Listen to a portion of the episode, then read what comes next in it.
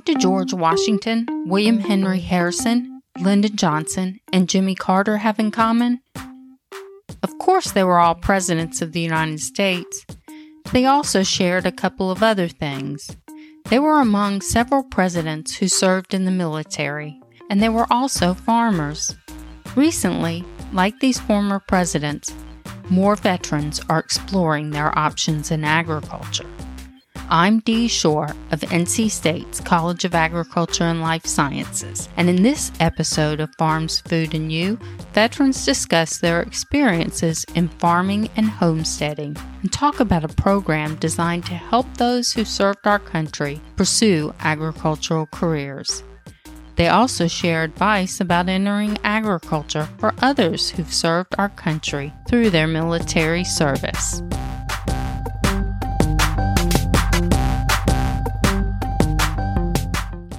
Recent years, there's been rising interest in the role that military veterans can and do play in American agriculture. For the first time ever, the USDA found in its 2017 Census of Agriculture that over 10% of farmers in the United States have served in the armed forces. That's over 350,000 men and women in the United States, with nearly 9,000 of them in North Carolina and the market value of their agricultural products totals nearly $42 billion. With the average age of U.S. farmer rising to about 58 and the possible need for more farmers to meet the world's rising demand for food and fiber, many see a role for military veterans. Veterans are noted for bringing to agriculture traits cultivated in the military, Things like a sense of duty, responsibility, and accountability, plus organizational skills, discipline, and the ability to problem solve quickly and creatively. Samantha Manning is a veteran, a farmer, and a military liaison with the Soldier to Agriculture program in NC State University's Agricultural Institute. Here's how she put it. The veterans are such a good fit for agriculture just because of that purpose driven, mission driven mindset that we get from military service. And we've all, if you didn't have it before you joined the service, you get it while you're there. Really have a desire to make a difference, to make a positive difference, whether that's in our community, volunteering, which I do quite a bit of that, and especially in our careers. And I think agriculture really provides that for a lot of our transitioning soldiers and veterans. And they're looking for something that they can feel really good about doing that helps the community and helps their family. A lot of folks get into this because they want to be able to provide food for their family. And then they see a greater opportunity and, and they just fall in love with whatever facet of agriculture they're interested in. Robert Elliott, Manning's colleague in the Soldier to Agriculture program, agrees but his motivation to become a farmer was different. He grew up on a large farm in Louisburg, but his return to that farm, as he tells it, could be summed up as desperation. A knee injury brought Elliott's career as a helicopter mechanic in the Marine Corps to an end after five years of service. Then he took a job as a contractor for the military. After 10 years, he and the rest of those working in his shop were laid off. He tried engineering school, but didn't make the grade. Eventually, lack of jobs and failing out of school and all of that stuff, along with a very rough transition to civilian life, led me into farming. And it seemed to be pretty much the only option for me uh, left that was out there with what little bit of land that was left available on the farm for me to work with. I farmed on 40 acres total with pastured livestock with hogs and chickens and turkeys and experimented with different crops and niche markets and mushrooms and stuff like that. I wound up doing relatively well with it because I applied a lot of newer business ideas and really focused on the business aspect of farming and you know what is actually working and what is not financially and cutting out the financial detriment to the farm. Pretty soon, Elliott was being asked to speak about his experience as a farmer who'd been in the military. The media started calling, then veterans with interests in agriculture. Over time, it led to so many veterans that I was working with that I realized that I would rather work with veterans and teach them the basic things that I know and show them the trials and errors and save them from some of the issues that most beginning farmers have or start bridging the gap between ag and the military and show a path into it for veterans. Then there were awards, and he was asked to join the Agricultural Institute. Working under Institute Director Elizabeth Wilson, he created a joint program with Fort Bragg, an Army base in Fayetteville. The Soldier to Agriculture program was the first of its kind in the country, bringing professors from NC State University to the base to introduce the field of agriculture to veterans and soldiers who have transitioned or are transitioning to civilian life. Since 2017, some 250 people have been through the program. We see every single class, a huge percentage, if not almost the entire class. They come in with a preconceived notion and an idea of what it is they want to do. And by the time they leave, that has changed completely. Folks are not being given the full story of what you're faced with when you come into farming.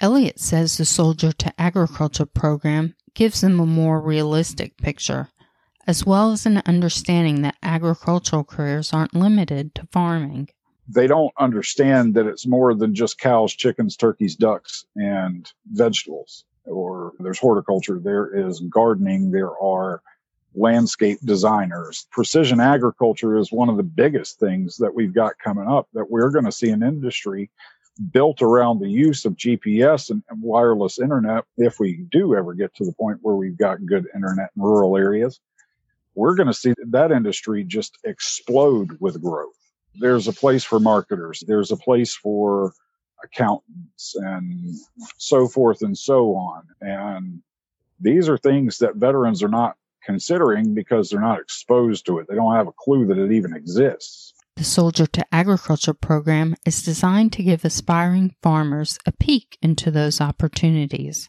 But Samantha Manning says it delivers even more. These soldiers and veterans have a network and now they have a renewed sense of purpose and mission when they finish the Soldier to Agriculture program. Many of them are looking for careers in agriculture. And so that's a big boost to North Carolina economy as well, is all of these veterans and soldiers staying in North Carolina and becoming a part of the biggest industry in North Carolina. Elliott said he wants the program to grow, but stay true to its mission. Um, what we are trying to do is, and the core of our mission is at the end of the day, have we done the best job that we can do to point the veterans in the right direction and give them the resources and information they need to make the appropriate decision that's going to lead them down to a productive and successful path in agriculture. And it's become a wild success. I think it's looking very bright for the future. We're not just helping veterans get to NC State or find a job in ag or start their own farm or whatever, we're ultimately giving them a network of other farmer veterans that have been through this. David Rich is part of that network. He served in the U.S. Air Force for 21 years. As an anti terrorism specialist, he traveled the world helping set up military bases. He had fond memories of working on farms as a kid in New York's Hudson River Valley. Today, he's homesteading near Sanford with thoughts of one day launching a business building farms and shipping containers and getting them to urban deserts, disaster zones, or other places where people are hungry. A few years back, he was in the Soldier to Agriculture program. The interactions were great. When you're in the military, you're housed together, live together. You get used to it. You miss seeing your, your close friends that you can trust. If I need them, they're going to be there like I still talk to some of the people that were in our class. You still have you interaction and camaraderie for a while while you're in the class and then with people afterwards. Like Rich, Tanita Solanto didn't come to agriculture from a traditional farming background. After leaving the Navy in 2004, she earned a college degree and began information technology work in the corporate world. She then started her own web design and social media marketing business. Solanto decided to become a farmer after attending a conference where she was talking to producers about incorporating IT and business administrative services into their business. When I went to the conference, I started learning about farming. I learned about something that was called urban farming, which I've never heard about before.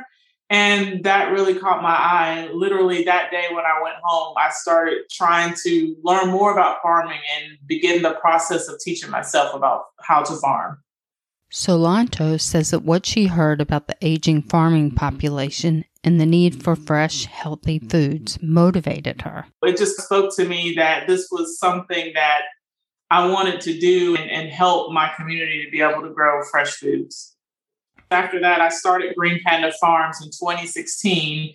I literally li- lived on one acre of land in Raleigh, and I started an indoor farm because it was going to take too long for me to convert my backyard lawn into a farm. So I had a spare room in my home, and I converted that into a grow room.